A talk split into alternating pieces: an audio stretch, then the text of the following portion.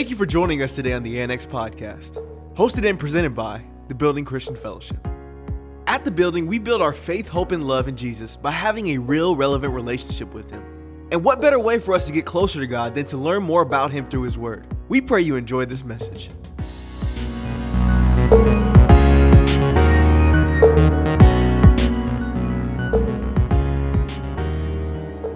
Hallelujah. Good morning, everyone. Good morning. Good morning. It's an honor to be here with you guys. Um, if you need to call me anything, I'm Pastor Donald, but I am nobody. And uh, it is Pastor Appreciation Month. We've been honoring the shepherds of this house all month long. And uh, last week, Pastor Terry Bates brought a fire word. Man, I was so I was so uh, shoot, man, I was so caught off guard by how fiery that word was because it's been a long time since I've heard Pastor Terry preach, and he brought it and uh, just went right along with our theme, with it, which is with with God, anything can happen. Anything can happen. Somebody else might say that that with God, all things are possible. Somebody else might say, you might hear another person say that with God, nothing is impossible. So I, I, need you guys to, to get excited about that theme and make that your theme for the rest of the year. I don't know about you, but I'm not taking no more L's this year. I don't know about you, but I'm not, I'm not, I'm not going to live by what the circumstances may look like. I'm going to live according to what the Word of God says. I'm not trying to be Joel Osteen or nothing, but I do believe that I am who He says I am and I can do what He says I can do. Okay? So I need you guys to get on the same page this morning. Amen. Pastor Terry brought such an awesome word. He was, he was, he was throwing some, some old school, Old Testament stuff at us, and it made me remember how much I love the Old Testament. And so this morning, I want to take you guys back into the Old Testament. I, I, it's still relevant because all of it's the Word. But for those of us that, that have been following and been serious students of the Word, we know that when we went through the journey in John, that John made it very plain and told us that in the beginning was the Word, the Word was with God, and the Word was God. So the Word was always there in the beginning right? So that means it doesn't matter if, your if your text says Old Testament or it says New Testament, it's all the word. It's Jesus. Amen. Judges chapter 6. What we need to understand here before we go into the text is that the children of Israel have experienced 40 years of rest in the land. And here, here it is, we find ourselves in Judges chapter 6, and it says, Then the children of Israel did evil in the sight of the Lord so the Lord delivered them into the hand of Midian for seven years. And the hand of Midian prevailed against Israel because of the Midianites. The children of Israel made for themselves the dens, the caves, and the strongholds which are in the mountains. So it was whenever Israel had sown, Midianites would come up, also Amalekites, and the people of the east would come up against them.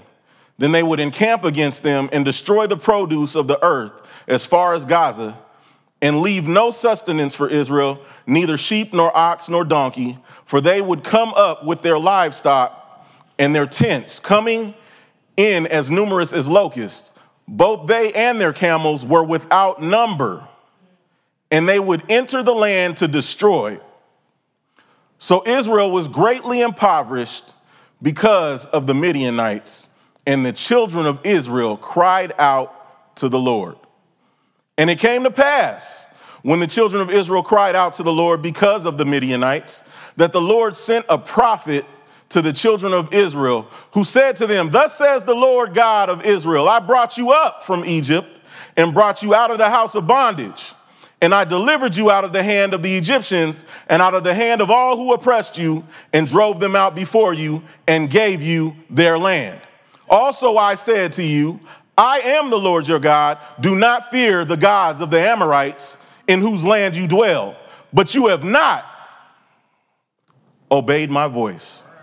Now the angel of the Lord came and sat under the terebinth tree, which was in Ophrah, not Oprah, Ophrah, which belonged to Joash the Abiezrite, while his son Gideon threshed wheat in the winepress in order to hide it from the Midianites. Heavenly Father, I ask that you would add a blessing to your word today, Lord. Let our minds be able to be, be, be, receptive to your word. Let us be able to perceive and understand what it is that you are saying to your people today. Give us a heart that believes, Father. We ask that our hearts would be soil that would receive the seed of your word, that it would be watered, that it would bear forth much fruit, and that we would be pleasing unto you. In Jesus' name we ask this. Amen and amen. So we're going to talk about our homeboy Gideon. Real pronunciation of his name is get on.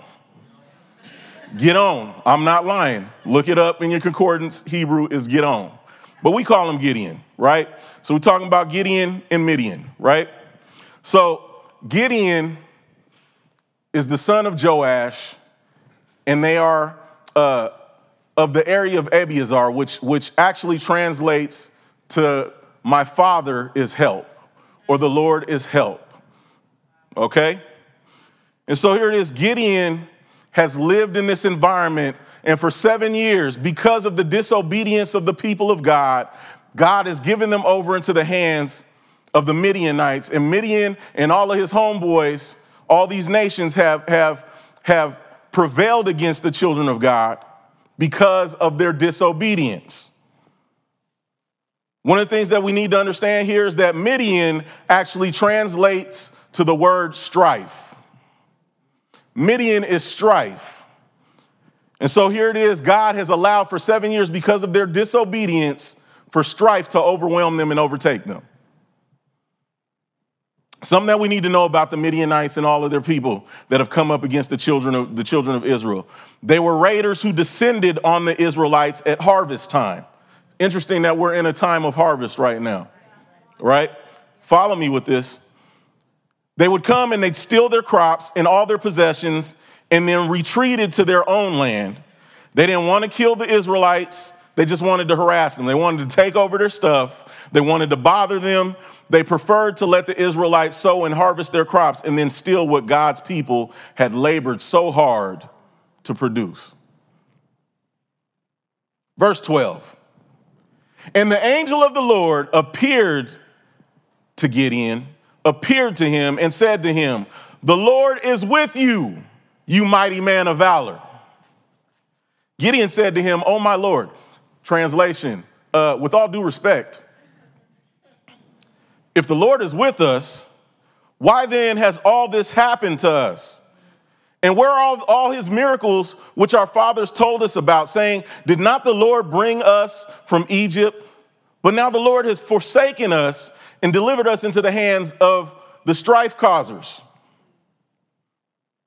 Then the Lord turned to him and said, Go in this might of yours, and you shall save Israel from the hand of the strife causers.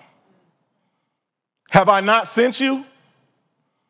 So he said to him, Oh, my Lord, with all due respect, how can I save Israel? Indeed, my clan is the weakest in Manasseh, and I am the least of my father's house. And the Lord said to him, Surely I will be with you, and you shall defeat the strife causers as one man. Then he said to him, If now I have found favor in your sight, then show me a sign that is you that it is you who talk with me. Do not depart from here, I pray, until I come to you and bring out my offering and set it before you. And he said, I will wait until you come back. So Gideon went in, prepared a young goat and unleavened bread from an ephah of flour. The meat he, he put in a basket and he put the broth in a pot. And he brought them out to him under the terebinth tree and presented them. The angel of God said to him, Take the meat and the unleavened bread and lay them on this rock and pour out the broth. And he did so. Then the angel of the Lord put out the end of the staff that was in his hand and touched the meat and unleavened bread, and fire rose out of the rock and consumed the meat and the unleavened bread. And the angel of the Lord departed out of, out of his sight. Now Gideon perceived that he was an angel of the Lord. So Gideon said, Alas, O Lord God, for I have seen the angel of the Lord face to face. Then the Lord said to him, Peace be with you. Do not fear, you shall not die. So Gideon built an altar there to the Lord and called it, The Lord is Peace. To this day, it is still in Ophrah of the Abiezrites. The Lord is peace. Some of you guys may be, may be familiar with the term Jehovah Shalom. These are all places that, that, that the, the people of God named after they've had an encounter and God has revealed himself to them. It's interesting that he names the place Jehovah Shalom after experiencing seven years of strife. Peace is the opposite of strife, right? Have you, I don't know about you, I don't know if you, any of you guys have ever lived in a household where there's a lot of strife and stuff going on. But, but peace is scarce in a house that's filled with strife. And so here it is, after the revelation of, of, of God comes to Gideon, Gideon names this place. He builds an altar and names this place Jehovah Shalom, or the Lord is peace. Amen. Something that, that Gideon failed to see as he's having his discourse and his conversation with the angel of the Lord is that he's, he's like, I don't understand why the, all this stuff is happening to us. I don't understand. I don't get it. Like, you guys, you, you, if you're really with us, why are you allowing, allowing Midian to, to, to, to prevail against us? Why are you allowing the strife causers to prevail against us? Which, which shows us that Gideon's focus was on the wrong thing. Gideon is focused on Midian, but he's not, he's not realizing that Midian is only the byproduct of the real problem. The real problem at hand is Israel's spiritual bondage to idolatry. They failed to obey the word and the voice of the Lord. The angel in his greeting addresses Gideon, mighty man of valor. Isn't that funny that, that, that God approaches us and when he calls us by name, he doesn't call us by where we're at, but he calls us to what he's called us to be. Are you following this? This is why, this is why the whole discourse goes on between him and the angel for so long. So here's what's funny about it is, is, is when you read and you pay attention to the text and you pay attention to the way that, that the, the, the, the, the dialogue is written, it exchanges between him saying, Oh Lord, and then there's a big Lord. It goes in between him saying that he's speaking to the angel, and then the Lord turns to him and says. So here it is, some, some of the things that, that's going on in here in order for, for God to get Gideon on the same page of the program and what God is, has planned for his future, he has to turn and say it to him and not allow the messenger to say it to him.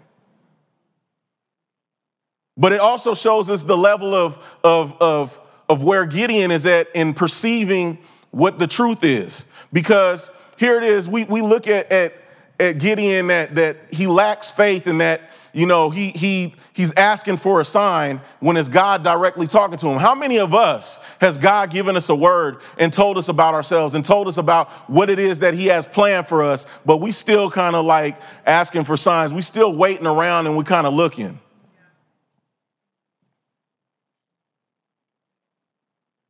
The exchange goes between Gideon and the angel, and then the angel steps aside and lets the Lord go ahead and, and speak to Gideon so, so that way he can get, he can get the, the, the true revelation of what's going on. And so once Gideon gets it, he builds an altar and names the place after his encounter Jehovah Shalom, the Lord is peace.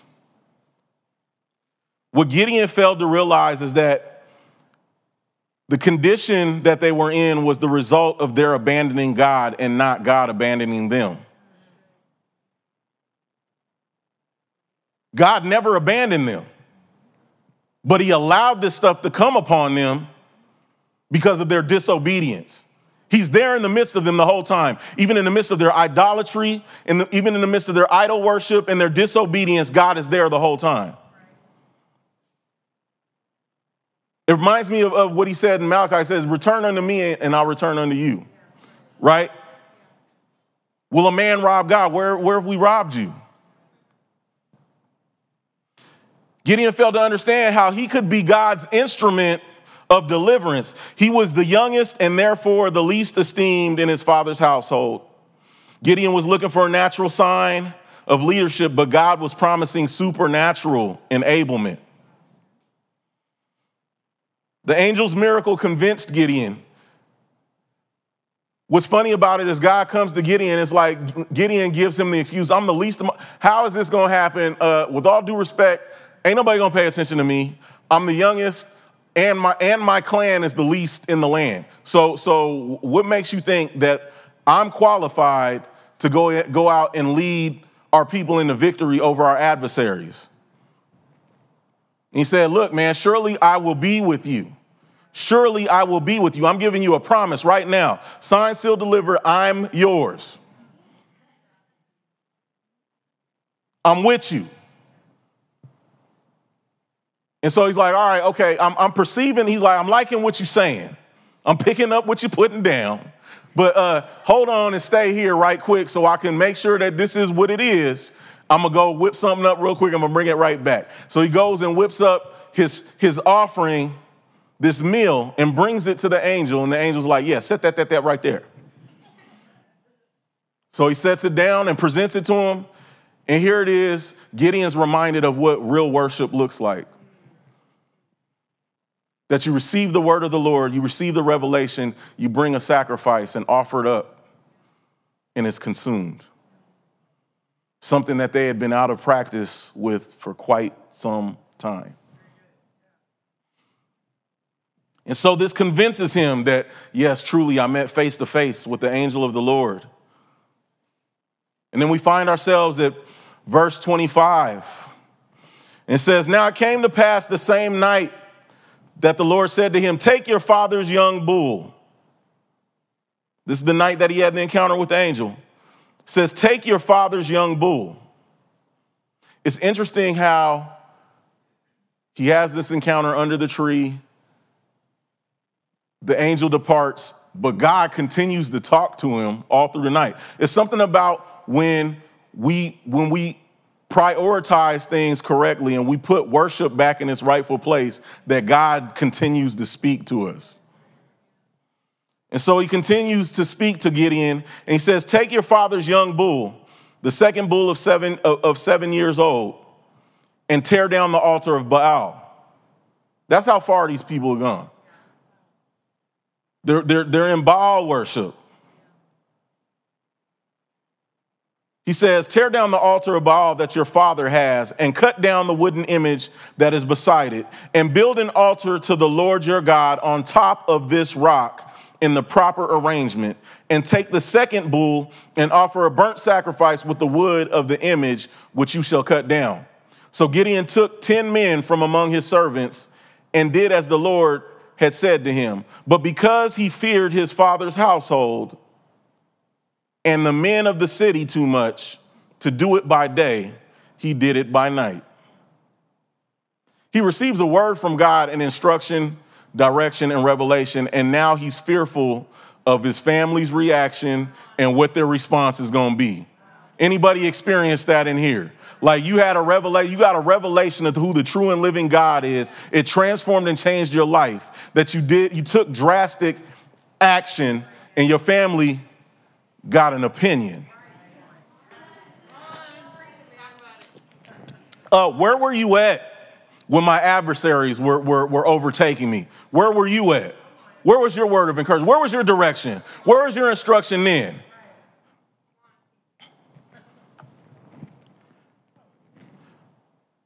But here, but but but hold up. Here's something that's kind of a trip. I'm like, so Gideon talking about how he's like so like he's he's in such a deficit. Like, Lord, how could you use me? But you see that he had like ten dude servants that could come help him accomplish this task. I don't know about you, I don't have no servants. Closest thing I got to it is like four kids, but I ain't got no servants, right?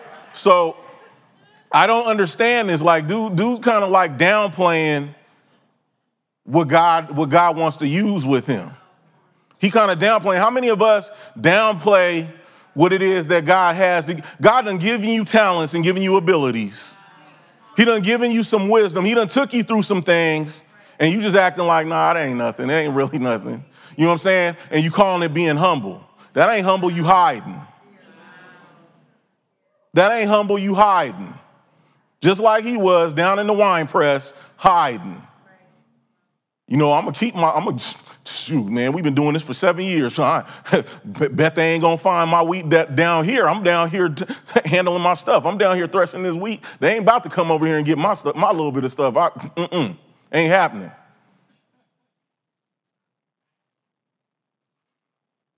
I bet, I bet Gideon rehearsed in his mind over the past six, seven years that this has been going on, of how he, he'd love to give, if he got a chance, he would give the Midianites the business because they coming over here and harassing and, and, and plundering and pillaging and taking their stuff that they worked so hard for. And here it is, God's giving him opportunity.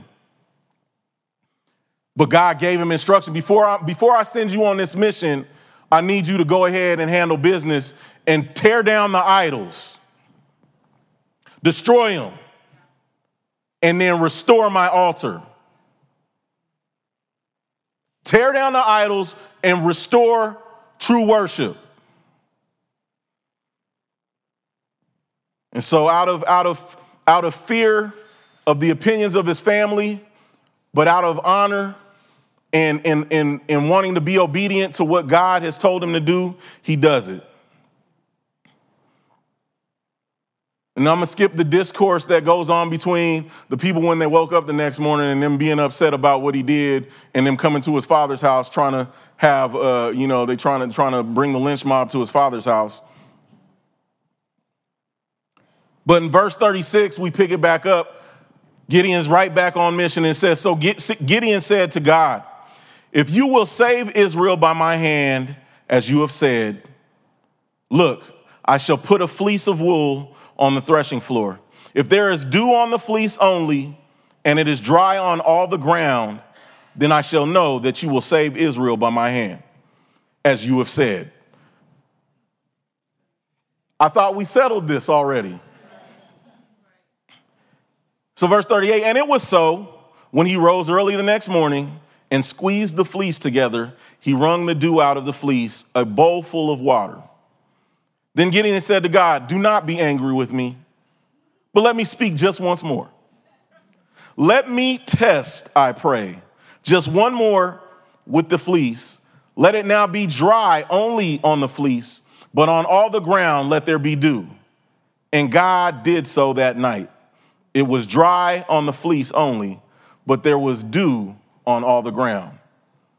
Gideon's faith needed some added support and God provided this without reproof.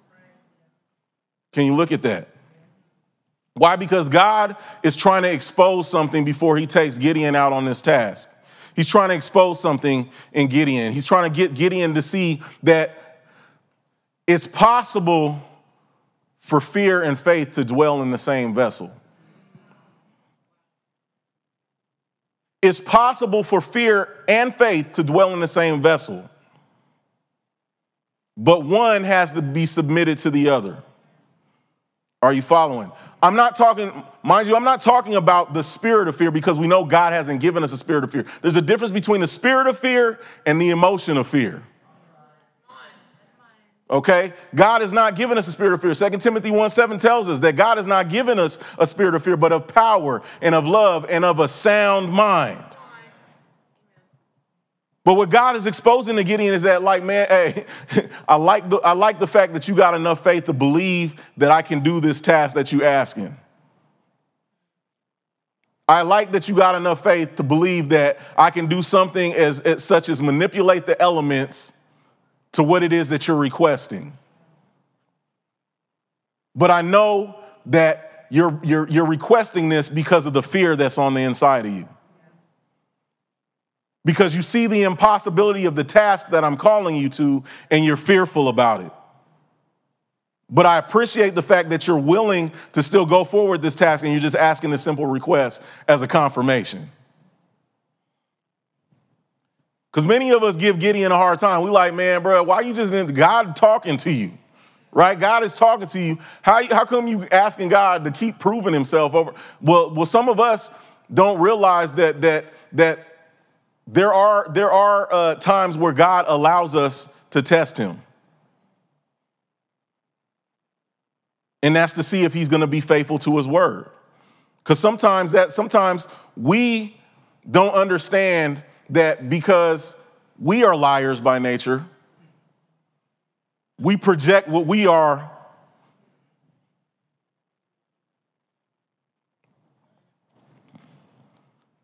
But God, in, in, in all of his, his compassion and his mercy, condescends toward us in order to reveal himself to us. Gideon's fleece is not necessarily a sign of faith. It's the opposite. It's not a search for God's will because he knows God's will. He knows God's will. God's laid out his will before him.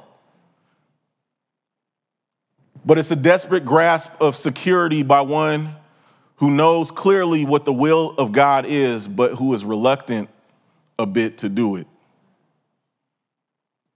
Many of us find ourselves in the same place that Gideon's in.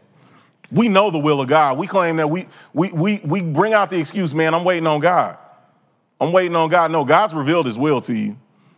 You just ain't willing to admit that you're reluctant to do what's necessary to fulfill the will of God right? Like you, you, you know, you, you too busy binge watching stuff. Like, like, you know what I'm saying? I know they got rehearsal tonight, but uh, and I could play, I can, I can play them skins over there, or I can, I can, I can, I can play the strings, or I can tickle the ivories, or I got, I got vocals, I can sing. But you know what? You know, I'm binge watching Black Ink Crew or whatever the mess is that y'all be watching out there on, on, on reality TV. because you're reluctant to do what's necessary. You're reluctant to bring that sacrifice because if that sacrifice gets consumed, then you know it's on.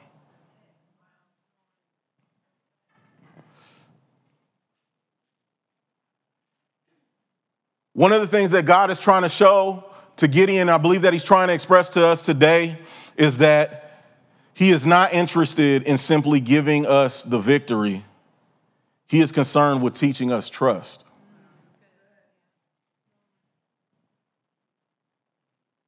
Chapter 7, verse 2. So the Lord said to Gideon, You have too many warriors with you. Because Gideon seen the fleece, he's like, Okay, bet, it's on.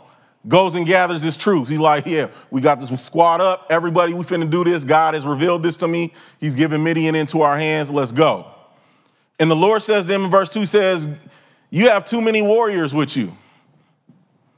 If I, if I let all of you fight the Midianites, the Israelites will boast to me that they saved themselves by their own strength. Mm. Therefore, tell the people whoever is timid or afraid may leave this mountain and go home. So 22,000 of them went home, leaving only 10,000 who were willing to fight. Two out of three dudes left and went home. It's like, hey man, any y'all scared? Y'all can go ahead and go home. And it was like, bet. Everybody took off and left. Two out of three dudes left. But you know what was awesome about that? Is I believe that was a, a regular thing that they offered to the warriors in scripture because Moses, in the law, in Deuteronomy 20, verse 8, he says this In addition to the officers, in addition, the officers are to say to the troops, Who among you is afraid and faint hearted, he may go home so that he will not make his fellow soldiers' heart as fearful as his own. Fear is contagious. So, what he's talking about here, remember I said there's a difference between the spirit of fear and having the emotion of fear. Them, them 22,000 dudes that left, spirit of fear. Spirit of fear. Defeated before they even went in. Spirit of fear. Moses told them, he said, Go ahead and let them leave so that way they won't make their fellow soldiers' hearts as fearful as their own. You see, one of the things that you got to realize is some of y'all still in the waiting pattern on what it is that God has told you to do because you want to bring a bunch of people with you because you feel security in, in, in numbers. You feel security like, man, oh, bet, let's go, let's squad up and let's go do this. But God is calling you to do that. And everybody can't come with you. No matter how great of a relationship you have, no matter how tight y'all are, no matter how many things y'all been through, some stuff you just got to go through on your own. You can't bring everybody with you. Lest when you accomplish it, that they take credit for what it is that God has called you to do.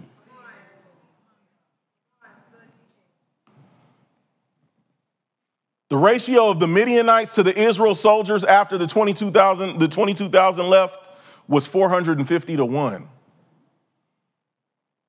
That's what 10,000 soldiers left. It was 450 to 1.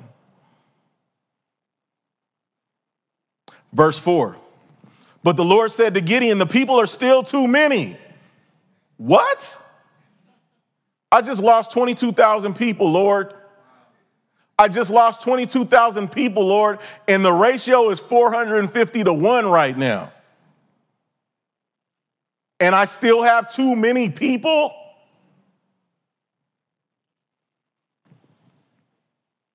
The Lord said to Gideon, The people are still too many.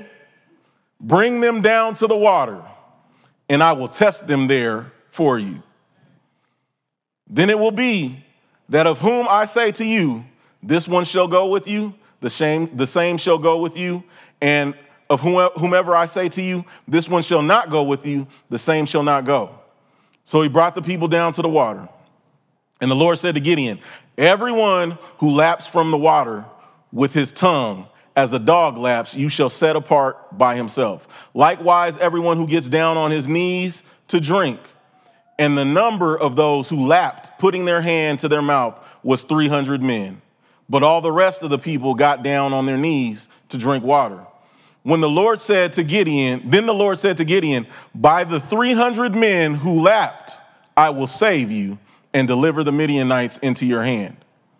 Let all the other people go, every man to his place. So the people took provisions and their trumpets in their hands, and he sent away all the rest of Israel, every man to his tent, and retained those 300 men. Now the camp of Midian was below him in the valley.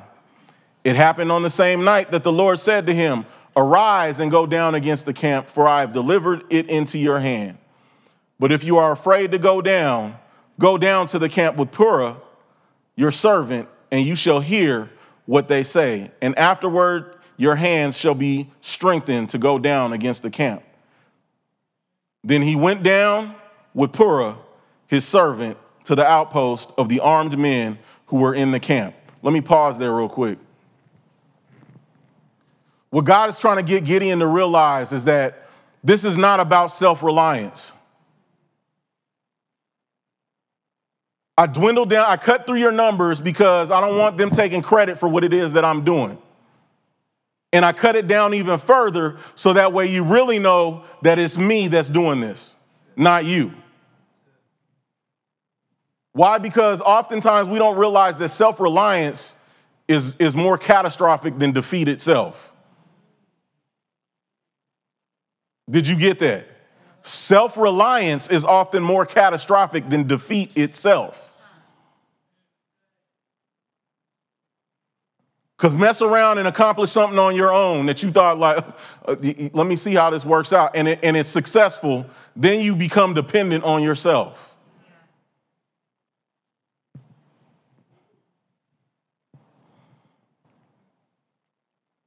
So here it is, God is telling him, He says, Look, okay, this 300, you going down there. What did we say? What did we say the ratio was?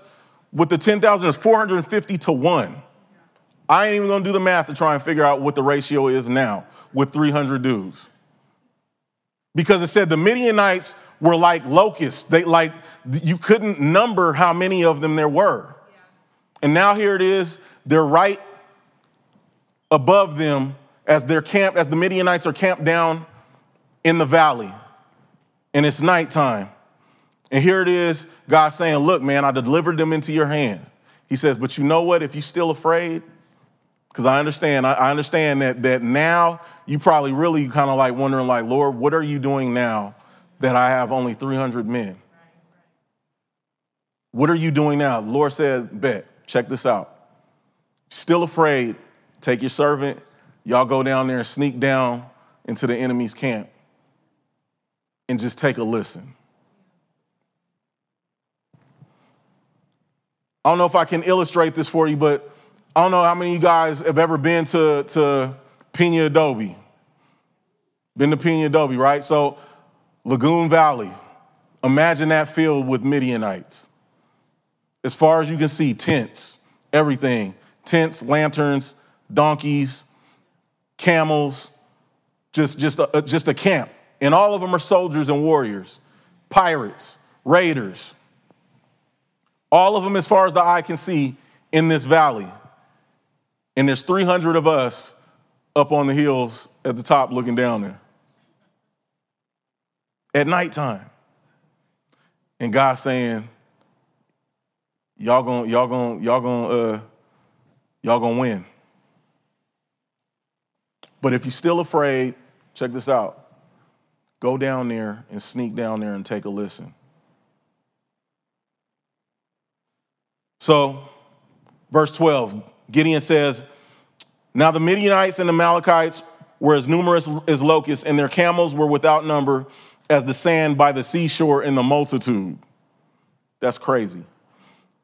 And when Gideon had come, there was a man. He gets, he gets up to the camp, and he gets there just as a man is telling a dream to his companion. How crazy is it? Like, you can't make this stuff up, right? Sounds like something out of a movie.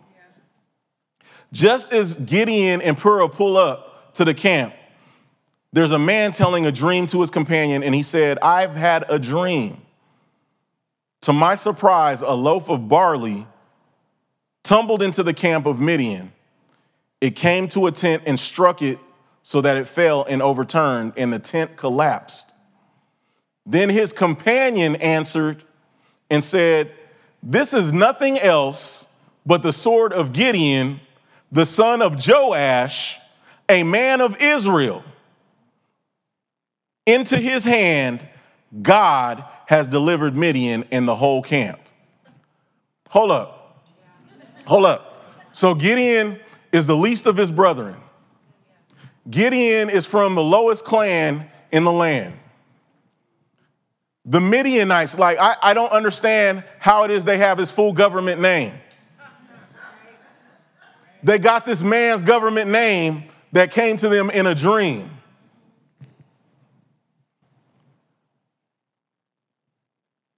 It doesn't make sense. Now I don't know if it was one of them things like where I don't know, uh, uh, like a couple months ago we had we had uh, some some mail theft on our block. Right now, I don't know if the Midianites, like from all their pillaging and plundering all these years, had some of some of some of Gideon's mail or whatever. And it was like, "Hey, bro, this dude right here, that's the one from the dream." had his full name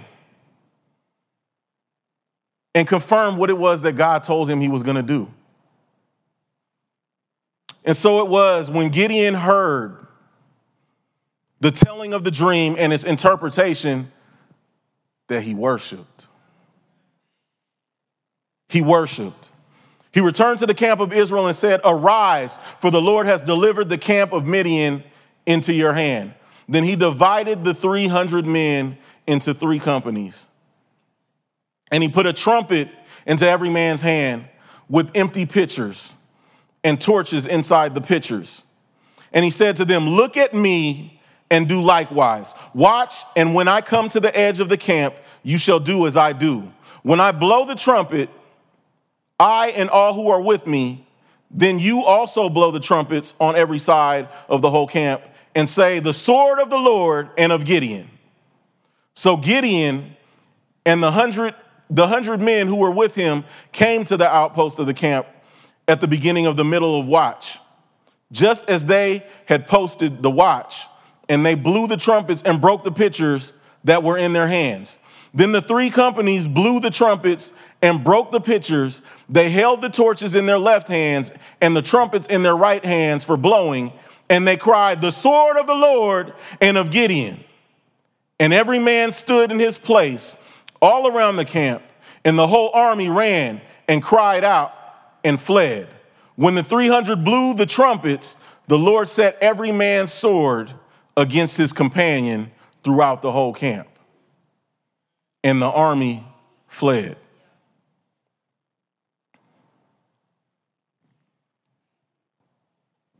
We don't, get, we don't get an understanding as to where Gideon got this strategy from of what to do next. We don't see that. Obviously, it was of the Lord and, and, and accomplished what the Lord wanted. What's crazy about it is we don't hear about them going into the camp with any kind of sword. We don't see anything about them, any shedding of blood that came from the 300. But they lifted a shout unto God. They cracked the pitchers, which are made of earth and clay, so that their light shined and it caused their enemy to scatter and devour themselves. I don't know if you guys are getting this. But in the same manner, God has called us to do the same. That though our enemies may be numerous, though our enemies may be many, though our enemies may seem to have the upper hand, though they prevailed, prevailed over us for quite some time now, that God has given us a strategy that if you go ahead and just obey me and take me at my word, I will deliver it into your hands. I will deliver them into your hand. But if you're still afraid, go ahead and go and listen. Just go down to the enemy's camp and take a listen.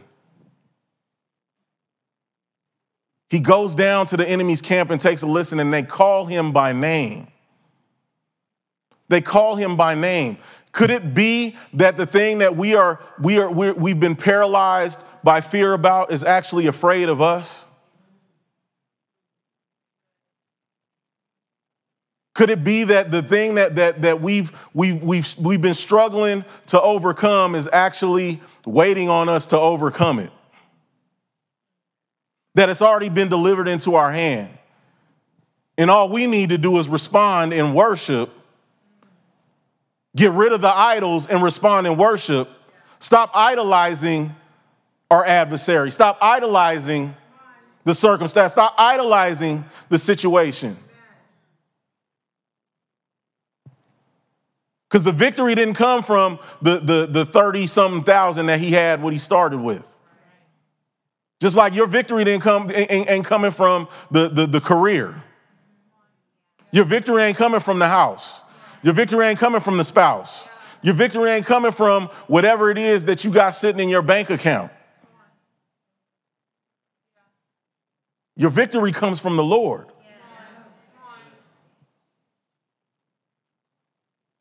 They shattered the clay pots, just like we are to break our clay. We're to break this flesh. The clay, do you not realize that man was formed out of the clay? And we've been placed, there's, the, there's a light that's been placed on the inside of us. That if we would break ourselves, we would let the flesh get out of the way, the light could shine through and God will get all the glory on our behalf.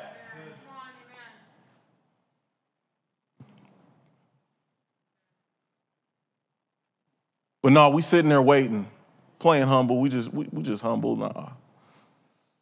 You know, I don't, I don't really have much, man. I'm just I'm just humble. No, you hiding. You hiding. God gets no glory out of us playing small. Could you imagine how, how much longer this would go on and carry on if Gideon had decided to stay down in the wine press? Like, nah, I'm cool. I'm cool with my little bit of wheat, you know what I'm saying? They ain't gonna find it down here. I'm good. How many of us take that same posture? It's like, yeah, man, I could sing, but you know. Oh, yeah, you know what, man? I really like working with kids, but you know what I'm saying? I, I you know, I do that all day. I'm gonna just, you know.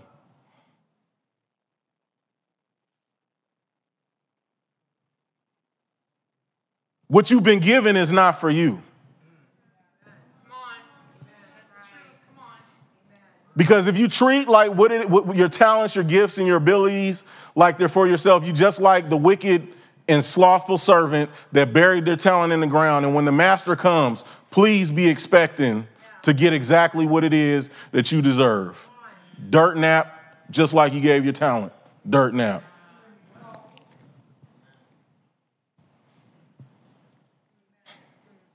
Often we downplay the miraculous things that God has done and call it being humble. We downplay the, the, the, miraculous things that God has done in our lives. We downplay it. We treat it like as, as if it's just common and it's nothing. We just got done singing a song about, Lord, help us to be more aware of your presence. If we would, if we would really take that seriously, we wouldn't be so trivial when it comes to the things of God. We wouldn't treat them as that they're minuscule and that they're meaningless and that they don't mean anything. We wouldn't treat our gifts like, oh yeah, they're just running the mill and anybody can do this. When you know in your heart of hearts that God has given you something that you're bad at.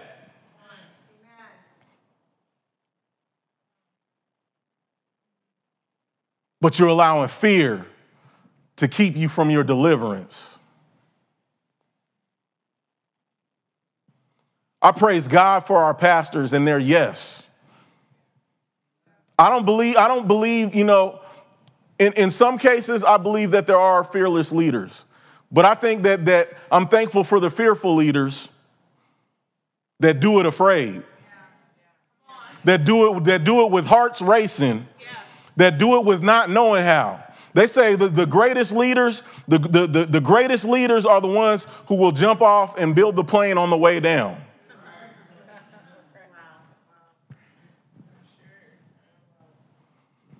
They'll jump and build the plane on the way down.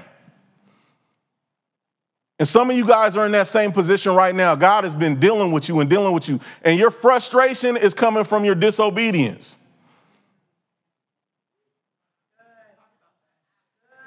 Can I just be transparent? Can I be transparent with you guys for a minute? Uh, for those of you, for some of you guys don't realize that that I, I graduated a few years back from school. Um, I got my bachelor's in, in music production.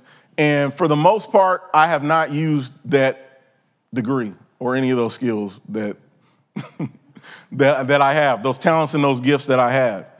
And uh, I've often found some frustration in, in, in the state that I've been in, uh, whether it be financially or whether it be just in, in general, because I'm not doing stuff that I'm passionate about.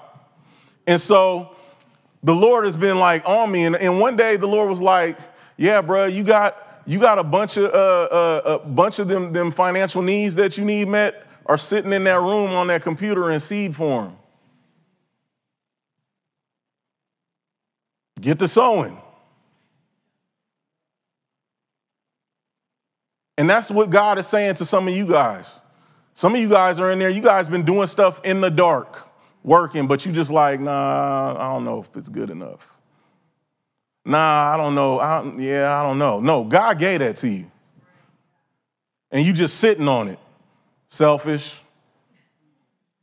I ain't gonna lie. Selfish. I just had to, I had to admit it. And that's that's when God can do something, is when you come to a place where you'll admit what the truth is. Admit, man, Lord, I'm scared. Lord, I'm afraid. Lord, I don't know, I don't know everything, and that, that makes me uneasy about this. Lord, I don't know if I'm good enough. He's saying, he's saying I, that, none of that matters because I am able to do exceedingly, abundantly, above all that you could ask or even think or imagine. Never think you are unusable. You ain't got to be the next TikTok or IG influencer. God can use you right where you at. He uses the foolish, the weak, and the despised things to confound the wisdom of this world.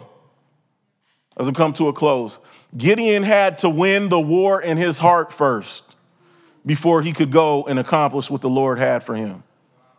He had to win the, the, the war that was in his heart. He was conflicted. And many of us find ourselves in the same, the same predicament. We may be sitting in the middle of our circumstance, we may be sitting in the middle of our situation, and we're like, Lord, like, I, it's, it's hard for me to remain hopeful in this situation. Lord, like, what, what do I do? Is I feel like the task ahead of me is so impossible and I'm so incapable and ill equipped. How, Lord? How?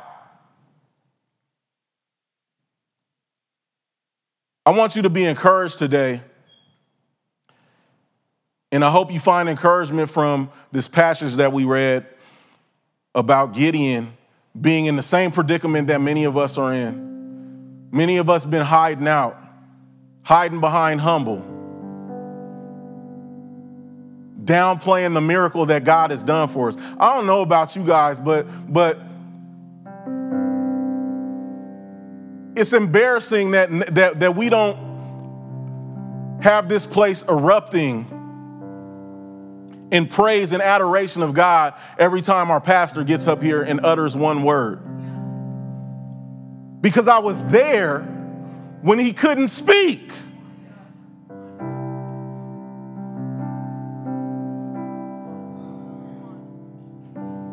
He couldn't speak.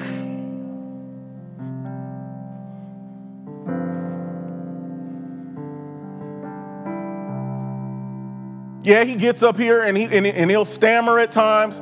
He'll stutter a little bit. His wor- the words will, will escape him sometimes, but he couldn't speak.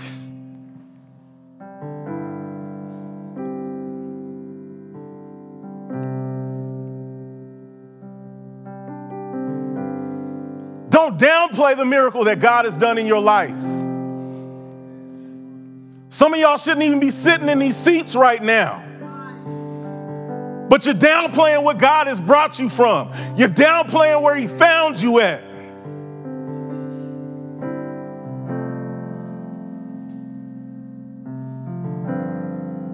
God gets no glory out of you playing small.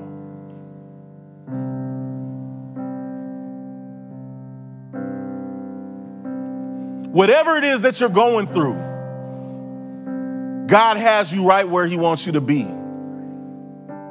Here it is, you got Gideon and the children of Israel in Abiezer,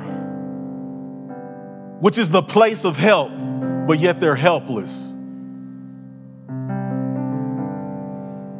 But with slight adjustments,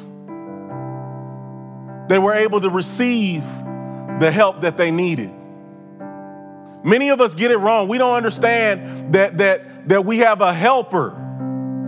We have a helper. We, ain't, we weren't left here unequipped. We weren't left here abandoned as orphans. We have been given a helper. We stand right now in the place of Abiezer, where the Lord is here to help us. We have a God that is present. We have Emmanuel, God with us. We have a helper to accomplish whatever it is that God has called us to. And He's called us by name. And I need you guys to grasp and understand that, that, that just as God did it for Gideon, to where he went down to the enemy's camp at the right spot, at the right time, just as he happens upon a man bringing up his name who had a, who had a dream about him. Do you realize what the odds of that are? More impossible than the, the odds of 450 to 1 being defeated by the one.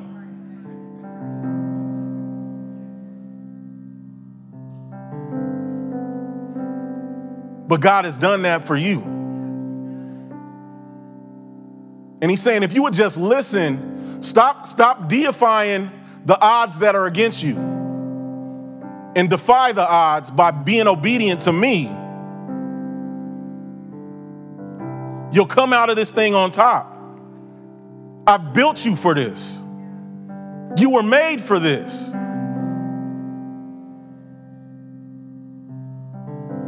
If you would go down there and listen at the enemy's camp, whatever it is that, that, that, that is your enemy, it might be bills. If you would listen at what they're really saying, not looking at the fact that they're piling up. Because the Midianites, they went and camped outside of there. So it's like they could see their adversary right before they're about to attack. They out there camping and sleeping, and they're like, yeah, we gonna wake, they're gonna wake up tomorrow and come and wreak havoc on us. Just like them bills stacking up, and you like, the Bills are saying, yeah, we'll see you tomorrow. Do you know what that means? That means you're going to be alive another day to fight. You're going to be alive another day to make some money. You're going to be alive another day. Do you understand what that's saying? But yet we look at we look at the problem and we glorify and we magnify it instead of magnifying the Lord. I like that, that Chandler Moore song where he says, I was, I, I, was, I was made for this, right? I was built for this. From the start, I was finished. From the start, I was finished. From the start, I was finished. God is calling you by who He's called you to be, not where you're at. He didn't say, Come on up here, sister struggling. He said, Come up here, mighty woman of God, woman of virtue.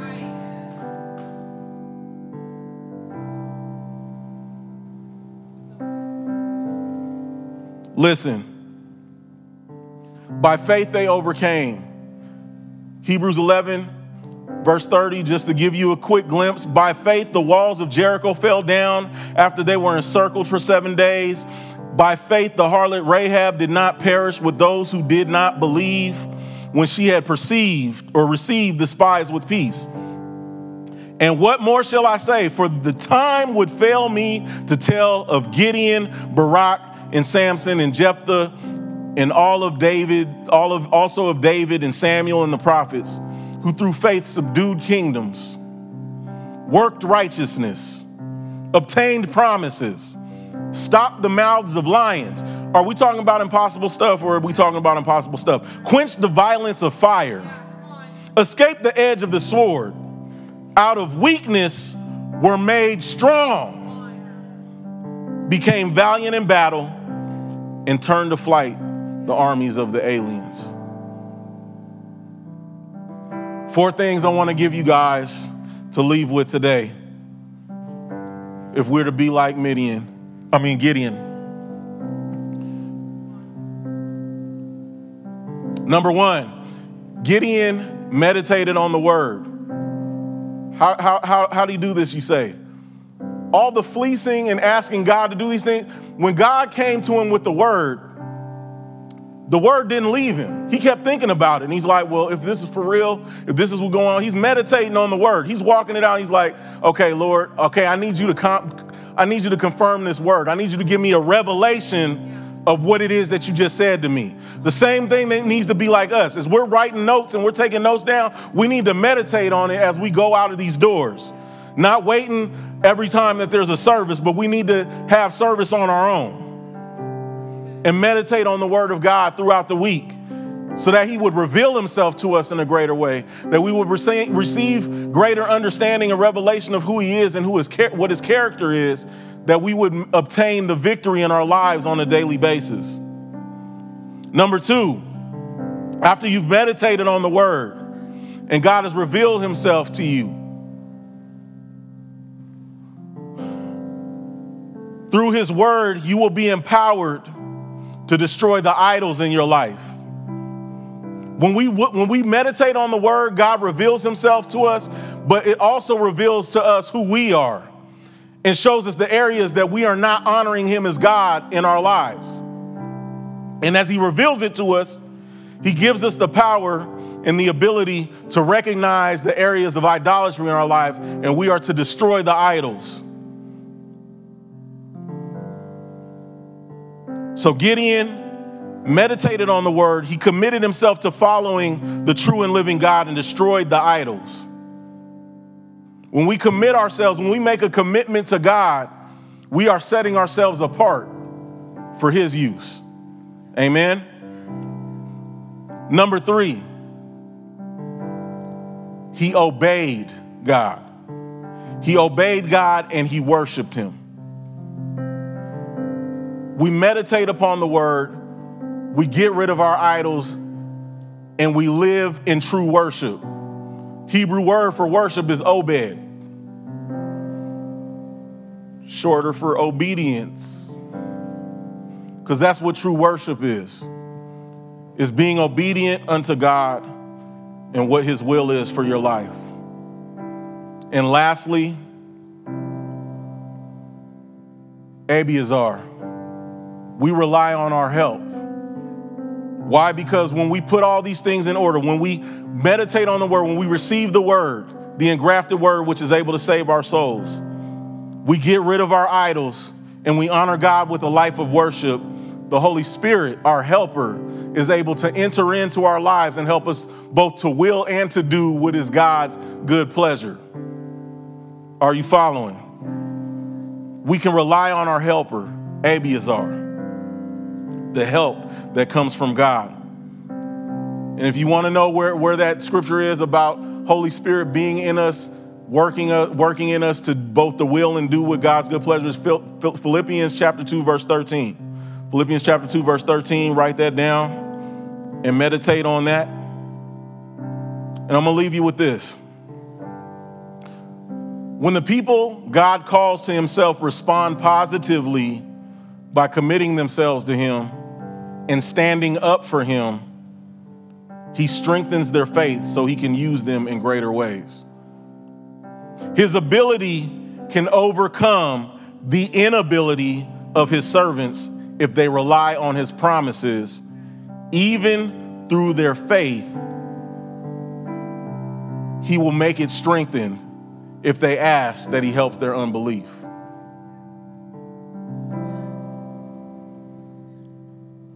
Greater is he that is in you than he that is in the world. Amen. Give God some praise and stand to your feet.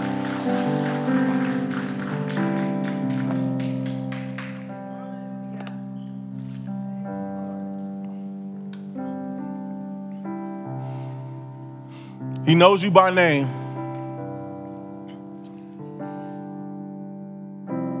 And he's called you for this.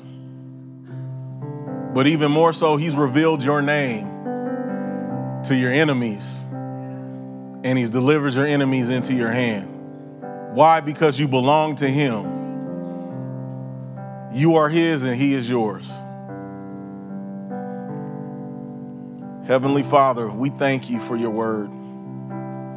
We thank you, Lord, that you have built us for this. We thank you that you have already written our ending our ending is a glorious one.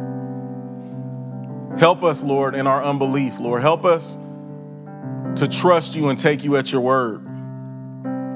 Lord, let us not downplay the miracles that are all around us. Let us not downplay the miracle of salvation. Let us not downplay the, the miracle of us witnessing dead things being made alive again. Let us not treat you as common but help us to be more aware of your presence, Lord. That we would live in the moment, that we would live with our ear tuned to your voice, and that we would be obedient, Lord. Help us to receive the engrafted word which is able to save our souls. Help us to meditate upon it, Lord. Help us to see the idols the places that we've built idols in our life, Lord, that we might tear them down and destroy them and restore true worship. And that we will publicly live a life of worship unto you, Lord. That our, our, our clay vessels would be broken, that the light would shine forth and shine through. Not only making a declaration to our enemies that you delivered into our hands, but it would make a declaration to the whole world that we serve the true and living God. Lord, we thank you right now that you've equipped us for every good work.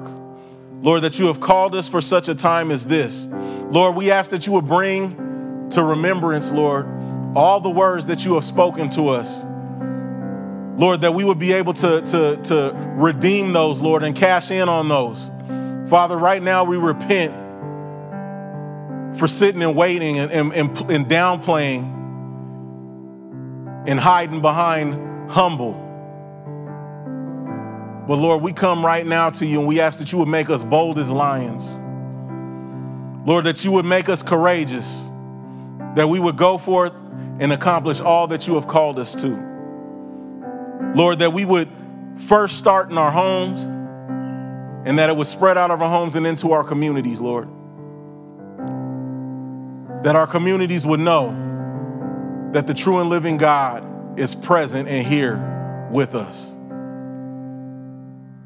Lord, we love you, we thank you, and we pray for this. In the mighty, magnificent, and matchless name of Jesus, we say amen, and amen. Give God some praise.